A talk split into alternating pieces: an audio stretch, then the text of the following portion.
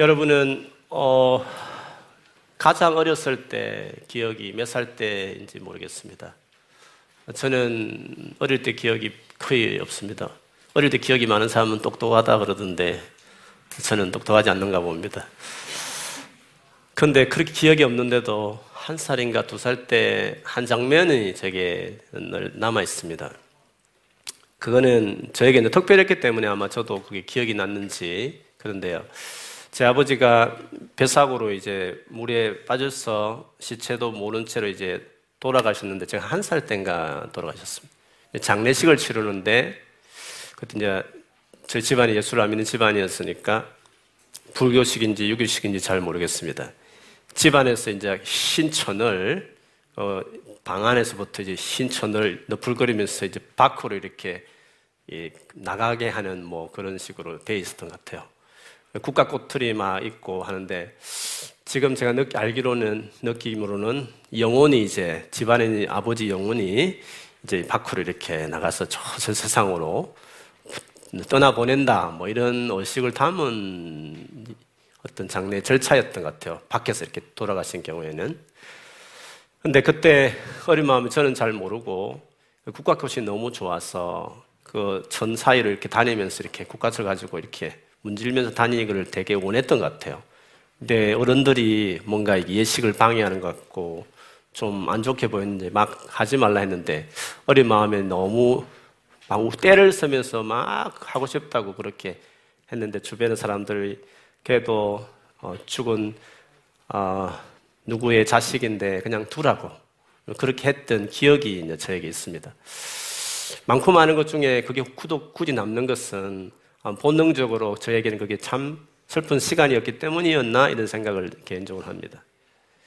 저희 교회 한 해도 수백 명의 청년들 오고 가고 있는 교회인데 제가 지금까지 들었던 우리 청년들의 사연 중에 참 어떻게 저렇게 힘들게 살아가나 하는 청년의 사연이 지금도 기억이 납니다. 부모님 두 분 다 장애를 가지고 있었고 그 두 자기 부모를 어, 어떻게 평생 돌봐야 될 자매였습니다. 동생도 하나 있었는데 동생도 장애였습니다. 그리고 건강한 동생이 하나 있었는데 운동을 곧잘해서 하다가 원치 않는 큰 사고로 어, 완전히 몇 달째 오랫도록 들어 누워 치료를 받아요. 어떻게 회복될지도 모르는 그런 상태에 있는 청년을 둔 어떤 자매였습니다. 중간에 너무 집안이 힘드니까 이제 가끔 이렇게 밖에 가서 바람도 쐬는 좀 여행도 하고 근데 그, 시, 그 시점이 너무 힘들어서 그 부모님에게도 정말 어렵게 부탁드렸어. 어머니 좀 불편하지만 누구의 도움을 청해서라도 좀 숨통을 트자 해서 부모님을 그냥 주변에 부탁드리고 영국으로 와서 좀 있다가 간 자매였습니다. 교회에서 열심히 봉사했고 그 자매 생각해보면 많고 많은 어려운 사연을 들어봤지만 저 자매는 평생 어떻게 살 수 있을까 라는 참 저렇게 어려운 사연을 가진 사람도 있나 그런 생각이 들었던 자매였습니다. 우리 주변에 말은 안 하지만 크고 작은 진짜 딱하고 힘든 어려움을 겪는 사람들도 아마 많이 있으실 것입니다. 그런 사람을 보면 우리는 절로 마음이 아프고 힘든 마음이 같이 들지 않습니까? 어쩌면 그런 마음을 딱 들게 해주는 한 인물이 오늘 읽었던 본문에 나오고 있습니다. 이 사람은 나사렛이라는 예수님의 고향에서 남동쪽으로 한 칠 킬로미터 떨어진 나인이라는 이름을 가진 성에 사는 한 여인이었습니다. 그도 보통 여자들처럼 결혼하면서 평생 행복한 어, 결혼을 가정을 생각하면서 살았을 텐데 아이 하나 딱 낳고 남편이 먼저 죽은 것 같아요. 그러니까 한 명이 있었겠죠. 젊은 나이에 가부가 되어서 그 외아들 하나 보고 살았던 것 같습니다. 건강하게 잘 자라줘서 그래도 이 아들 바라보면서 살아야지 했는데 무슨 사연인지 모르지만 다 큰 청년이 되었는데 그 아들까지 죽어버리게 된 거죠. 하늘이 무너진 것 같고 평생에 자기 전부라고 생각했던 아들이 죽었으니 이 여인이 얼마나 큰 슬픔이 있었겠습니까? 지금이야 그래도 가슴을 추스리고 어디 나가도 젖이 닦기를 해도 식당에 가서 굳은 일을 해도 살, 먹어 살 수 있는 일이 생기지만 옛날일수록 여자가 어디 나, 밖에 나가서 일할 거리가 뭐 있겠습니까? 어쩌면 이 여인은 구걸해야 될지도 모르고 평생을 어떻게 살아야 될지 경제적으로도 막막할 그런 어려움을 당했을 것이, 이 사정을 알았는지 온 동네 사람들이 이 아들의 장례식장에 모두가 참석해서 같이 아파하며 같은 마음으로 슬퍼하는 그런 상황에서 이제 장례 행렬이 그 성에서 이제 쭉 나와서 그 밖에 이제 공동묘지가 보통 있으니까 공동묘지를 향해서 시체를 메고 가는 그런 때에 있었던 일이었습니다. 우리처럼 뭐 간으로 된 건 아니고요. 시체를 이렇게 천으로 싸서 오픈되어 있는 이 바구니 같은 것에다가 그 시체를 누인 다음에 양쪽에서 이렇게 어깨에 메고 이제 밖으로 이렇게 행렬이 가는 것이었죠. 그때 저 맞은편에서 오늘 본문에 보면 예수님께서 그 성을 향해서 이제 역시 들어가고 있는 시점이었어요. 예수님 주변의 제자들과 또 예수님 알고 있는 수많은 사람들이 예수님을 추종하고 따르면서 그 성을 향해서 이제 가기 시작했어요. 마치 영화의 한 장면처럼 저쪽의 행렬과 이쪽의 거대한 행렬이, 여기는 예수님이 선두에 서시고 저기는 저 가부가 울면서 선두에 서서 마주치면서 이렇게 쭉 어느 시점에서 클로즈업 되었을 때 예수님이 멈추시고 지나가는 장례 행렬을 쭉 보시면서 터피리고 울고 있는 그 여자를 주목하기 시작했습니다. 그러면서 그 여자를 보자 가졌던 마음을 오늘 우리 본문에 보면 이렇게 표현하고 있죠. 주님께서 칠 장 십삼 절에 보면 그 여자를 보시고 가엾게 여기셔서 말씀하셨다. 울지 말아라 라고 하셨습니다. 가엾게 여기셨다. 이 단어가 원어에 보면 일반적으로 불쌍히 여겼다는 단어와 표현과 다르게 창자까지 뒤틀려졌다 이런 뜻이 있다고. 그러면 창자가 뒤틀린 같은 너무 너무 너무 고통스럽게 다가오는 어, 그런 안타까움이죠. 우리 식으로 하면 가슴이 알아, 알아야 할 정도의 그런 고통을 느꼈다는 표현과 같습니다. 예수께서는 그 여인이 어떤 삶을 살았고 지금 어떤 심정이고 앞으로 어떻게 살지에 대해서 얼마나 고통스러울지에 대해서 너무나 잘 보셨기 때문에 지나가시다가 그 행렬 보고 그 여인을 특별히 보면서 이렇게 창자가 뒤틀 같은 가슴이 메어오고 쪼여오는 고통을 느끼면서 그 여자들을 울지 마라 이렇게 하셨던 것이었습니다. 그러면서 그 관에 손을 대었더니 그 장례 행렬이 멈췄습니다. 우리 유대 정결 예식에 보면 어떤 죽은 시체든지 관이든지 무덤이든지 손을 대면 소위 말하면 더럽혀진다 이런 생각이 율법에도 이미 있었지만, 그래서 웬만하면 시체에 멀리하는 법인데 예수님은 그것을 알만한 분이 오히려 손수 가까이 가셔서 그 관에다가 손을 대셨습니다. 그리고 그 청년들어 들으라는 듯이 말씀하셨습니다. 젊은이야 내가 내게 말한다 일어나라 라고 했더니 오픈되어 있는 그 바구니에서 벌떡 일어났고, 그래서 그 청년을 마치 옛날에 엘리사가 그리고 엘리야가 가부의 아들을 살렸어 그 가부된 엄마에게 다시 돌려주듯이 그 아들을 그 가부에게 안겨주는 그 감격스러운 놀라운 일을 거기에 행하셨습니다. 이것을 보고 과거의 그 위대한 선지자를 기억하고 큰 선지자가 우리 가운데 나타났다고, 하나님은 참으로 자기 백성을 돌아보시는구나 라면서 두려워하며 하나님을 찬양하는 그 일이 있었습니다. 오늘 본문에 보면 이 놀라운 기적이 이 놀라운 기적이 일어난 것은 단 하나, 예수님의 그 여인을 향한 가여움, 안타까워하는 그 마음이, 가엾게 여기는 그 마음이 이 모든 기적을 일으켰다라는 것을 우리가 알 수 있습니다. 우리가 지난주에 살펴봤지만 백부장의, 이방인 백부장의 그 놀라운 믿음을 우리가 생각합니다. 소문만 듣고도, 전해지는 소문만 듣고도, 직접 제자들처럼 목격한 것도 아니고 말씀을 들은 것도 아니고 소문만 듣고도 그는 이스라엘 전역에 그 어떤 이스라엘 사람들보다도 예수님의 열두 제자보다도 더 큰 믿음을 가졌다고. 그래서 그 믿음으로 가지고 우리 집에 올 필요도 없이 이방인 우리 집에 이 더러운 이방인 집에 올 필요 없이 오시는 그 자리에서, 그냥 그 길에서 그냥 나을 것이라 말씀만 하시면 나을 것이다. 그런 놀라운 믿음을 가졌지 않습니까? 예수님도 너무 놀라워서 칭찬할 지경이었어요. 그 죽어가는 그 신하를 살리게 했던, 종을 살리게 했던 것은 그 백부장의 믿음이었습니다. 그런데 오늘 본문에 보면 이 과부가 그런 믿음이 있었는지 전혀 나오지 않고, 오히려 죽어가는 것이 아니라 이미 죽어버렸고 며칠이 지났고 이제 장사 지내려 하는 그 시체를 살리는 이 엄청난 기적이 누구의 믿음도 아니고 예수님 그 당신이 가졌던 그 영혼을 향한 안타까운 그 긍휼함, 그 가여워하는 그 마음이 이 사람을, 이 젊은이를 다시 살려냈다 하는 것은 우리에겐 놀라운 것들을 생각하게 하는 것입니다. 무슨 말이냐면 하나님께서 우리에게 놀라운 일을 행하실 때 믿음보다 더 우선이 되는 것이 뭐냐면 하나님의 긍휼이라는 것입니다. 하나님의 사랑이 더 큰 위대한 일을 이루는 일에 우선이다 하는 것을 알 수 있습니다.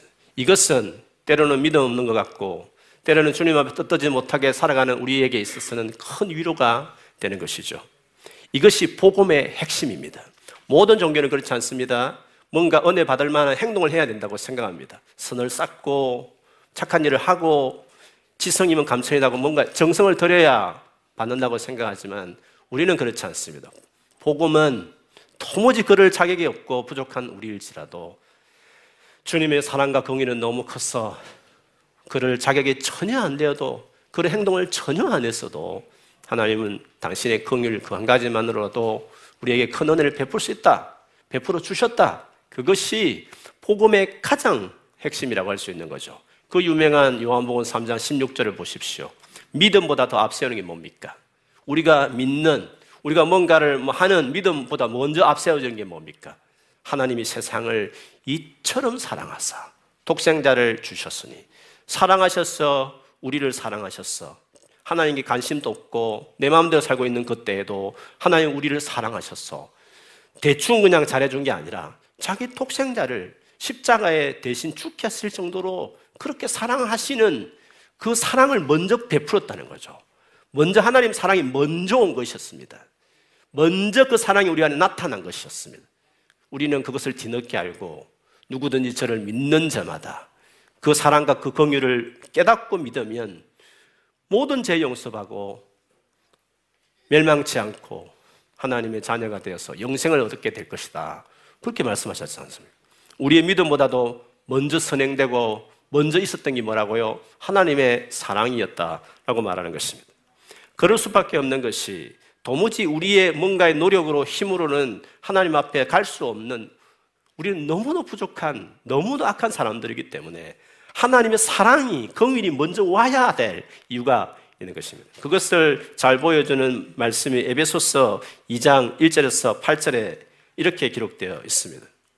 우리가 불순종하고 죄를 지음으로 여러분은 영적으로 죽은 사람들이었습니다. 영적으로 죽었다는 것은 하나님께 관심도 없다는 것입니다. 별로 알고 싶지도 않다는 것입니다. 하나님과 이미 멀어진 상태로 우리는 처음부터 살았다는 것입니다. 세상 사람들과 똑같이 살고 뿐만 아니라 땅 위에 근세 잡은 악한 세력에 순종하였습니다. 이 악한 영은 지금도 하나님을 대항하는 자들의 마음속에서 활동하고 있습니다. 하나님과 멀어지면 멀어진 것인데 그것만 있는 게 아니라 악한 영에, 자기도 모르게 악한 영에 영향을 받으면서 하나님을 대항하면서 살았다는 것입니다. 그 결과를 보면 우리 모두 저들과 똑같이 죄의 본성을 쫓아 행하고 육체와 마음이 원하는 대로 온갖 일을 저질렀습니다. 우리가 하나님의 분노를 사는 것은 당연한 결과입니다. 한, 왜냐하면 그렇게 살아왔기 때문입니다. 이런 지경이면 우리 스스로 하나님의 긍휼과 사랑이 먼저 오지 않으면 누가 구원을 받을 수 있습니까? 간절히 원하지도 않는 우리가 어떻게 하나님 앞에 구원을 받을 수 있단 말씀입니다. 긍휼이 먼저 올 수밖에 없는 것입니다. 그런데 놀랍죠. 오늘 말씀 이어서 보면 그러나 하나님은 자비로우시고 우리를 너무나 사랑하셔서 그냥 내버려 두지 않으셨습니다. 하나님의 뜻을 따르지 않아 영적으로 죽은 우리들에게 그리스도 아들 예수님을 통해서 새 생명을 주신 것입니다. 여러분은 하나님의 은혜로 구원을 받았습니다. 하나님은 우리를 그리스도와 함께 살리시고 하늘 위에 그분의 보좌 곁에 우리를 그리스도와 함께 앉혀주셨습니다. 놀랍지 않습니까? 예수님과 똑같이 예수님 같은 하나님 아들, 예수님과 똑같은 아들의 권세를, 딸의 권세를 주셔서 하나님 보좌 앞에 앉을 수 있는 존재로 만들어 주셨다는 것입니다. 또한 앞으로 모든 시대, 세대에게 하나님의 은혜가 얼마나 크고 놀라운지를 보여주시려고 예수 그리스도 안에 있는 우리 모두에게 그의 자비를 나타내셨습니다. 여러분은 하나님의 은혜 안에서 믿음으로 구원을 받았습니다. 은혜가 있고 그 다음에 믿음이 따라오는 것입니다. 구원을 받았습니다. 여러분 스스로는 자신을 구원할 수 없습니다. 구원은 하나님의 그래서 선물입니다 라고 말을 했습니다. 짧은 구절이지만 이와 비슷하게 디도서, 디도서 삼 장 삼 절과 오 절 앞부분마다 그렇습니다. 이전에는 우리가 주님을 알기 전에는 우리 역시 어리석은 사람이었습니다. 왜요? 순종하지 않고 잘못된 행동을 하며 육체의 즐거움을 따라 세상 일의 노예가 되었고 악한 일을 하며 남을 미워하고 질투하며 살았던 사람이었기 때문에 그렇습니다. 그러니 주의 긍휼과 자비 없이 누가 구원받습니까? 그러나 하나님은 어떻습니까? 그러나 우리 구주 하나님은 하나님의 자비와 사랑이 우리를, 우리에게 나타났습니다. 우리는 우리의 올바른 행동을 통해서가 아니라 하나님의 은혜로 구원을 받았습니다 라고 이야기했습니다. 그러므로 복음의 핵심은 뭡니까? 도무지 하나님 앞에 반응 없고 관심도 없는 우리지만 하나님의 긍휼과 사랑이 먼저 나타났고 그걸 깨달았기 때문에 우리가 믿고 반응하듯이 우리의 그 다음 리액션이 나왔다라고, 그게 복음의 내용이라고 이야기하는 것입니다. 예수를 믿고 나서는 어떻습니까? 예수를 믿고 나서는 지난주의 본문처럼 이왕이면 큰 믿음을 가지고 하나님 앞에 정말 헌신하고 뭔가 하나님 앞에 큰 액션을 취하면서 반응하는 믿음의 사람이 되기를 우리는 누구나 바라게 될 것입니다. 그런데 여러분, 그 믿음이라는 것도 그렇습니다. 어떻게 해야 큰 믿음을 가집니까? 어떻게 해야 하나님 앞에 큰 반응을 보이는 사람이 될 수 있습니까? 그리스도인의 삶에 대해서 가장, 그리스도인은 이렇게 살아야 된다, 예수 믿은 이후에 이렇게 살아야 된다고 흔히 인용하는 유명한 성경 구절이 뭡니까? 갈라디아서 이 장 이십 절 말씀이죠. 내가 그리스도와 함께 십자가에 못 박혔나니 이제는 내가 살지 않는다. 예수님과 함께 나 못 박아 죽은 사람이기 때문에 더 이상 내가 살지 않고 내 안에 그리스도께서 사신다고 하면서, 그렇지만 굳이 내가 산다고 한다면, 이 육체를 가지고 산다고 한다면 어떻게 말했습니까? 나를 사랑하사 나를 위하여 자기 목숨을, 자기 자신을 목숨을 바치신 하나님 아들을 믿는 믿음 안에서 사는 것이라고 말했습니다. 여기도 마찬가지입니다. 그리스도의 삶이라는 믿음의 삶을 이야기하기 전에 먼저 강조되는 게 뭡니까? 나를 사랑하사 나를 위하여 자기 목숨을 바치신 하나님 아들을 믿는 믿음이라고 했지 않습니까? 나를 사랑하시고 자기 목숨을 내놓았다는 긍휼을 아는 만큼, 그것을 아는 만큼, 긍휼을 깨닫는 만큼 우리는 주님 앞에 믿음으로 살겠다는 믿음이 나오게 되는 것입니다. 그래서 대단한 믿음은 하나님의 긍휼을 얼마나 아느냐에 달려 있는 것입니다. 우리는 자칫 믿음을 나의 의지다, 나의 결단이다 이렇게 생각하지만 그렇지 않습니다. 그런 요소가 있는 듯 보이시지만 그러나 우리의 의지와 결단만으로는 주님 앞에 반응할 수 없을 정도로 진짜 어려울 때도 있습니다. 우리 의지가, 우리의 어떤 결단이 믿음이라고요? 그렇지 않습니다. 진짜 믿음이라는 것은 하나님의 인자와 자비를 깊이 깨달았을 때 거기서 나오는 반응이야말로 진짜 믿음이라고 할 수 있습니다. 예를 들면 그렇습니다. 믿음장으로 일컬어지는 성경의 장은 히브리서 십일 장을 우리가 이야기합니다. 거기 보면 구약에서부터 필요했던 수많은 웬만한 믿음의 사람들이 다 기록되어 있는 믿음장, 히브리서 십일 장이 나옵니다. 거기 십일 장의 내용을 보면 믿음이 뭔지, 믿음의 성격이 무엇인지 십일 장에 우리가 찾아볼 수 있습니다. 그 중에 믿음과 관련해 중요한 것을 말하고 있는 구절 하나가 있는데 그걸 인용하기 전에 이 히브리서 이 책이 어떤 책이었는지, 어떤 배경에 나왔는지를 조금 여러분 이해하면 믿음에 대해서 인용하고자 하는 이 구절에 대해서도 여러분이 좀 더 이해할 수 있을 것 같아서 좀 설명을 드리고 싶습니다. 히브리서라는 책은 말 그대로 히브리인들에게 쓴 책입니다. 히브리인들인데 예수를 믿는 히브리인이란 말이죠. 옛날에는 예수를 믿지 않다가 저 무슬림이었는데 옛날에는 예수를 믿지 않다가 중간에 개종한 무슬림처럼 유대교인이었는데 중간에 개종해서 예수를 믿게 된 예수 믿는 히브리인 그리스도인들이 로마에 살고 있는 그들에게 쓴 편지였습니다. 그런데 유대인들은 그 당시 로마가 많이 봐줬습니다. 이 유대교는 특별하니까 그냥 봐줬습니다. 그런데 이 유대교로 있다가 교인으로 있다가 중간에 이 사람이 이들이 개종해서 그리스도인이 되면서 핍박이 시작되는 것이었습니다. 유대교가 아니라고 말하기 시작하면서 로마 정부가 그러면 타 종교처럼 로마 숭배해야지 황제 숭배해야 된다고 하고 정치적으로 박해를 가하기 시작하고, 오늘날 무슬림이었다가 만일 그, 그 급진적인 그 시대에도 만일에 개종하면 그 커뮤니티에서 살아남겠습니까? 살아남을 수 없죠. 그래서 자기 동조 유대 교회, 유대인의 커뮤니티에서도 다 쫓겨나는 그런 신세에 처하게 된 것이었어요. 장사, 사업도 하루아침에 되지 않고, 더구나 고발당해서 로마 정부에 의해서 감옥에 들어가는 기독인들도 늘어나기 시작했습니다. 처음에는 그래도 예수님이 도와주실 것이다, 우리가 믿음 때문에 우리 고난을 당한 것이다, 주님 말씀대로 예수 믿으면 박해를 당한다더니 맞구나 하면서 서로 격려하면서 감옥에 간 사람들 이문하면서 격려도 했지만, 이게 일 년이 지나고 이 년이 지나고 삼 년이 지나고 계속 횟수가 지내지면서도 계속 어려움이 변하지 않는 것입니다.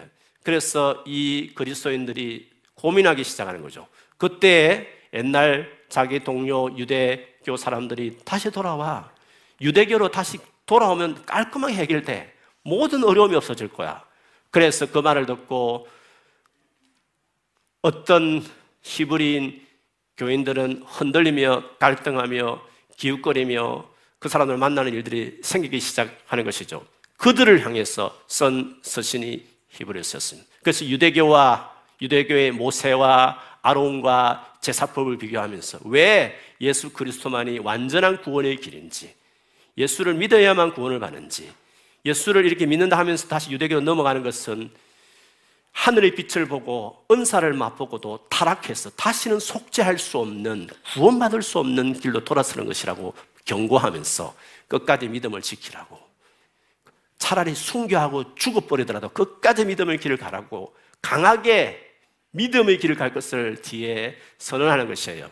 그러면서 믿음의 인물들을 십일 장에 와서 쭉 언급하면서 구약의 모든 믿음의 인물들은 다 그렇다, 아브라함도 그 좋은 메스파, 메소포타미아 문명의 발생지 우르를 떠나서 평생의 외국인과 낙원애처럼 텐트 치면서 살았다, 모세는 바로의 공주의 그 아름다운 부활을 다 버리고 그 이스라엘 백성들을 전 노예처럼 살다가 죽었다 하면서 모든 믿음의 인물을 다 말하며 장렬하게 믿음으로 그렇게 살다가 죽어가야 된다라고 강력하게 믿음으로 살아가는 삶에 대한 이야기를 십일 장에서 이야기하는 것입니다.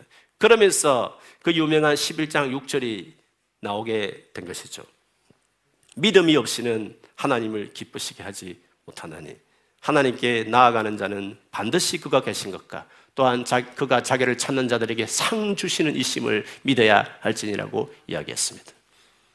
믿음이 없이는 하나님을 기쁘시게 할 수 없다 했습니다. 그런데 믿음이 어떨까요? 그 믿음이라는 게 어떤 믿음을 말합니까? 그 믿음이라는 게 도대체 어떤 상황에서 말하는 믿음이란 말씀입니까? 하나님께 나아가는 자는 반드시 그가 계신 것과, 그래 나는 하나님 계시다고 믿어, 나는 하나님의 존재를 믿어, 나는 유신론자야, 그런 뜻이 아닙니다. 하나님이 계시다고 믿는다는 말이 뭔 말인가? 하나님이 계신 거 맞나? 하나님이 계시면 몇 년째 내가 이렇게 고통을 당해야 되는 건 맞는가? 내가 이렇게 경제적 어려움을 당하고 감옥에 가고 이렇게 어려움을 겪고 수많은 상처를 받는데 하나님이 계신 건 맞나? 그렇게 말하는 상황 가운데서도 아니야, 하나님은 계셔, 그걸 믿음이라고 말한 것입니다. 은혜 받고 일이 잘 풀리고 은혜로운 설교와 찬양을 들었을 때 하나님께 다 줄 것처럼 말하는 그것을 믿음이라고 말한 게 아니라 하나님이 계시지 않는 것 같다고, 하나님이 계시면 이럴 수 있느냐고, 하나님이 나의 기도를 듣고 있느냐고 말할 수 있는 그런 극한 상황에서도 하나님은 살아계시다, 누가 아무래도 하나님은 나의 기도를 듣고 계신다, 하나님은 반드시 나를 보고 계신다 라고 믿는 것을, 그런 믿음이 그런 믿음이 아니고서는 하나님을 기쁘시게 할 수 없다는 것입니다. 하나님이 말씀하시는 믿음은 그런 것입니다. 믿음이 아주 편안한 곳에 아무 어려움 없이 물 흐르듯이 괜찮게 그냥 살아가는 상황에서 말하는 믿음이 아닌 것입니다. 하나님이 정말 계신 것인가 라고 말할 수 있는, 그러나 하나님 기뻐하시는 믿음 뭐라고요? 하나님 반드시 계시다, 반드시 지금 살아계셔서 나를 보고 있다라고, 그 어려운 가운데서도 이를 질끈 물고 하나님 살아계십니다, 나의 기도를 듣고 계십니다라고 말할 수 있는 그런 믿음이 하나님을 기쁘시게 한다고 이야기했습니다. 그것뿐입니까? 또한 그가 자기를 찾는 자들에게 상 주시는 이심을 믿어야 할지니라. 자기를 찾는 자들에게 반드시 rewards, he rewards those who earnestly seek him. 간절하게 그분을 찾는 자에게 반드시 리워드 해주신다. 반드시 갚아주신다. 반드시 하나님께 이 땅에서 아니면 창고 앞에 갔을 때라도 갚아주실 것이다. 나의 생애 십 년, 이십 년 뒤에 나의 말년까지 보겠다. 나는 반드시 하나님께서 주님을 찾는 자들에게 반드시 리워드 해주실 것이다. 믿고 지금 현재 일 년, 이 년, 오 년, 십 년의 어려움 속에서도 하나님 반드시 리워드 해주신다 라고 고백하면서 주님을 신뢰하는 그거를 믿음이라고 이야기하는 것입니다. 여러분, 이런 상황의 믿음이 의지와 결단으로 될 문제입니까?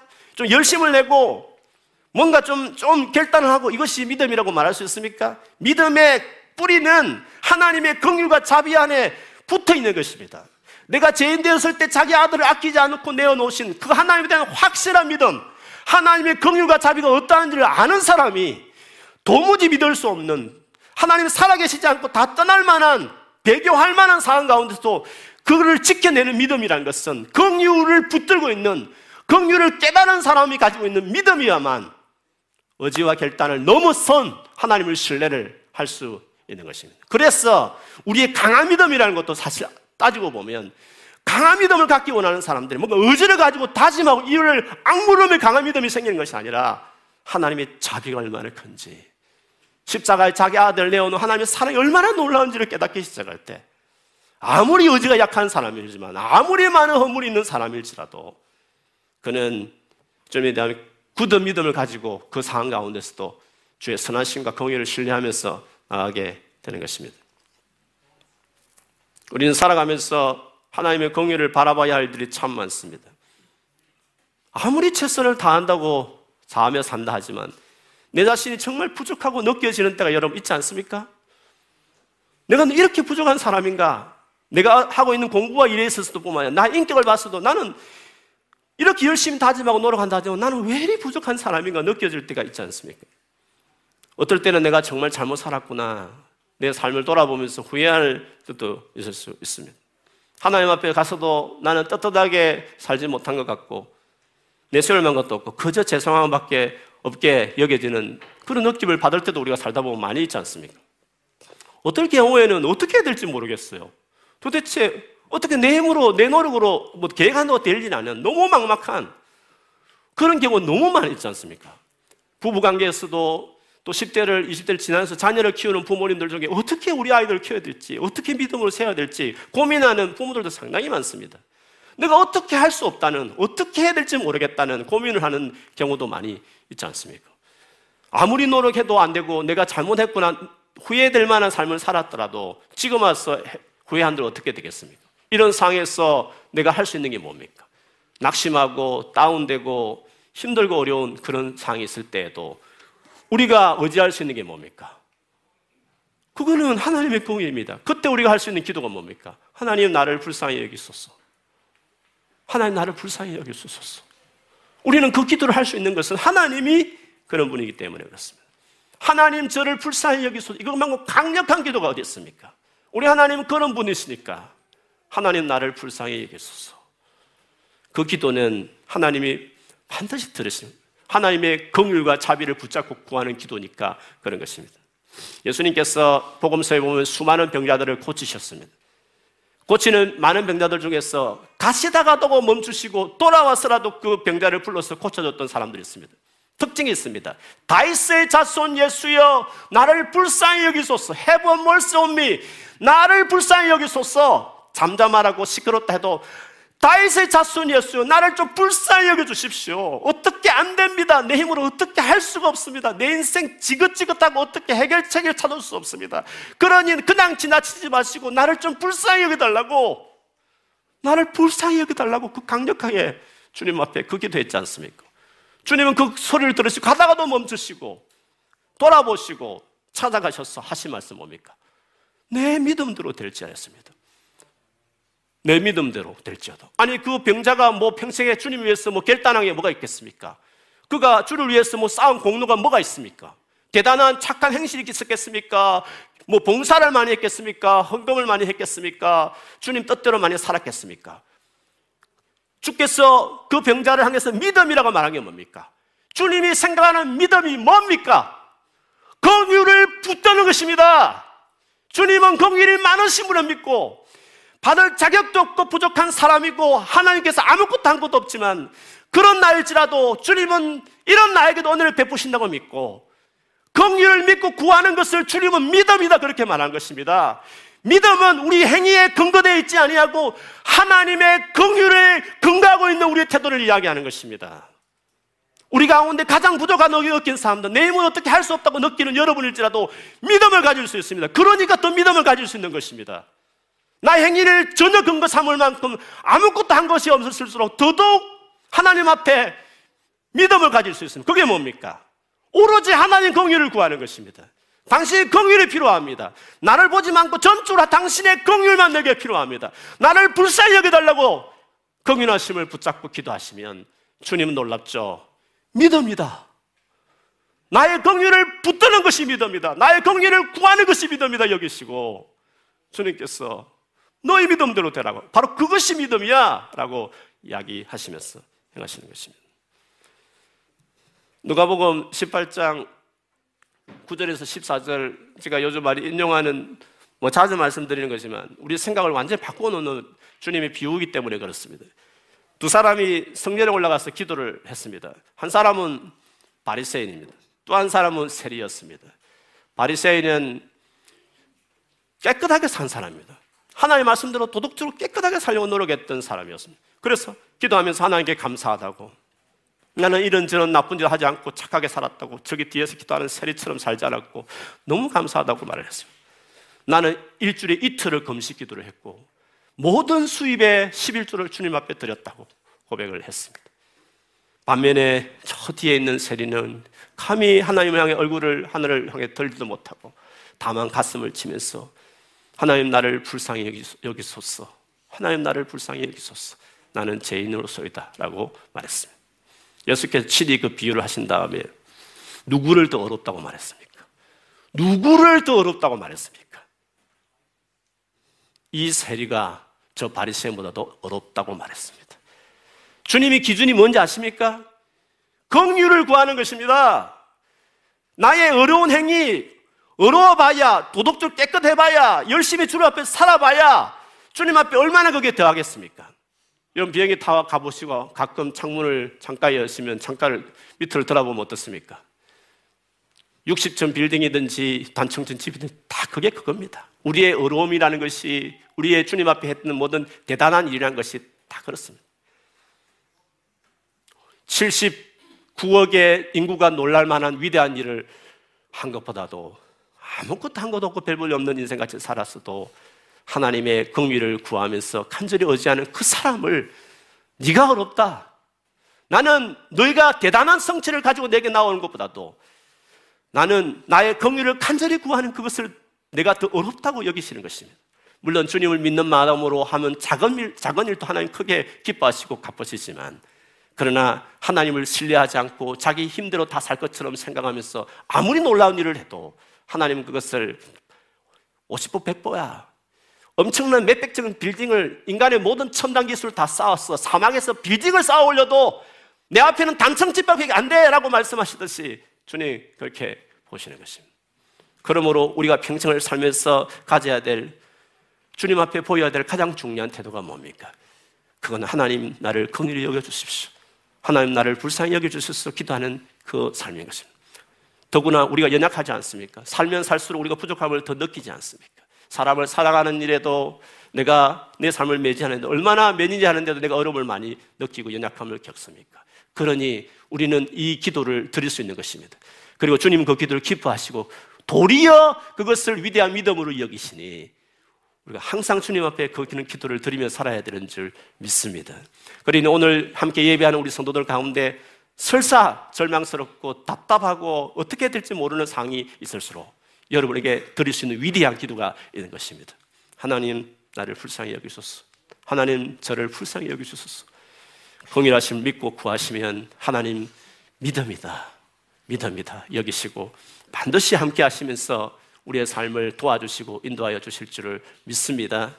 올 한 해 그 기도를 들으십시오. 믿음을 생각하십시오. 믿음은 나의 대단한 의지적인 결단이 아니라 주의 긍휼하심을 간절히 구하고 붙들고 살아가는 것이 믿음이다. 그렇게 믿음으로 살아가는 한 해가 되기를 주님 이름으로 축복합니다. 아멘.